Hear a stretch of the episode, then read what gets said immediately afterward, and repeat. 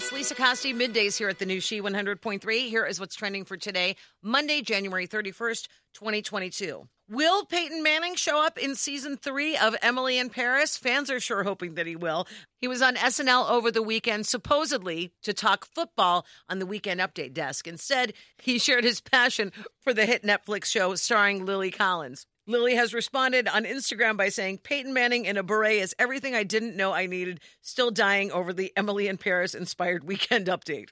I can tell you this fan personally is hoping that this happens. Jennifer Garner is returning to TV after nearly 15 years. Starz announced that the Alias actress is set to appear in the revival of the two season hit Party Down. It was about a group of aspiring Hollywood dreamers paying the bills as cater waiters. It ran from 2009 to 2010. She'll be playing Evie, a successful producer of studio franchise movies who, in the wake of a breakup, is reconsidering her life choices. No official premiere date yet, but hopefully soon.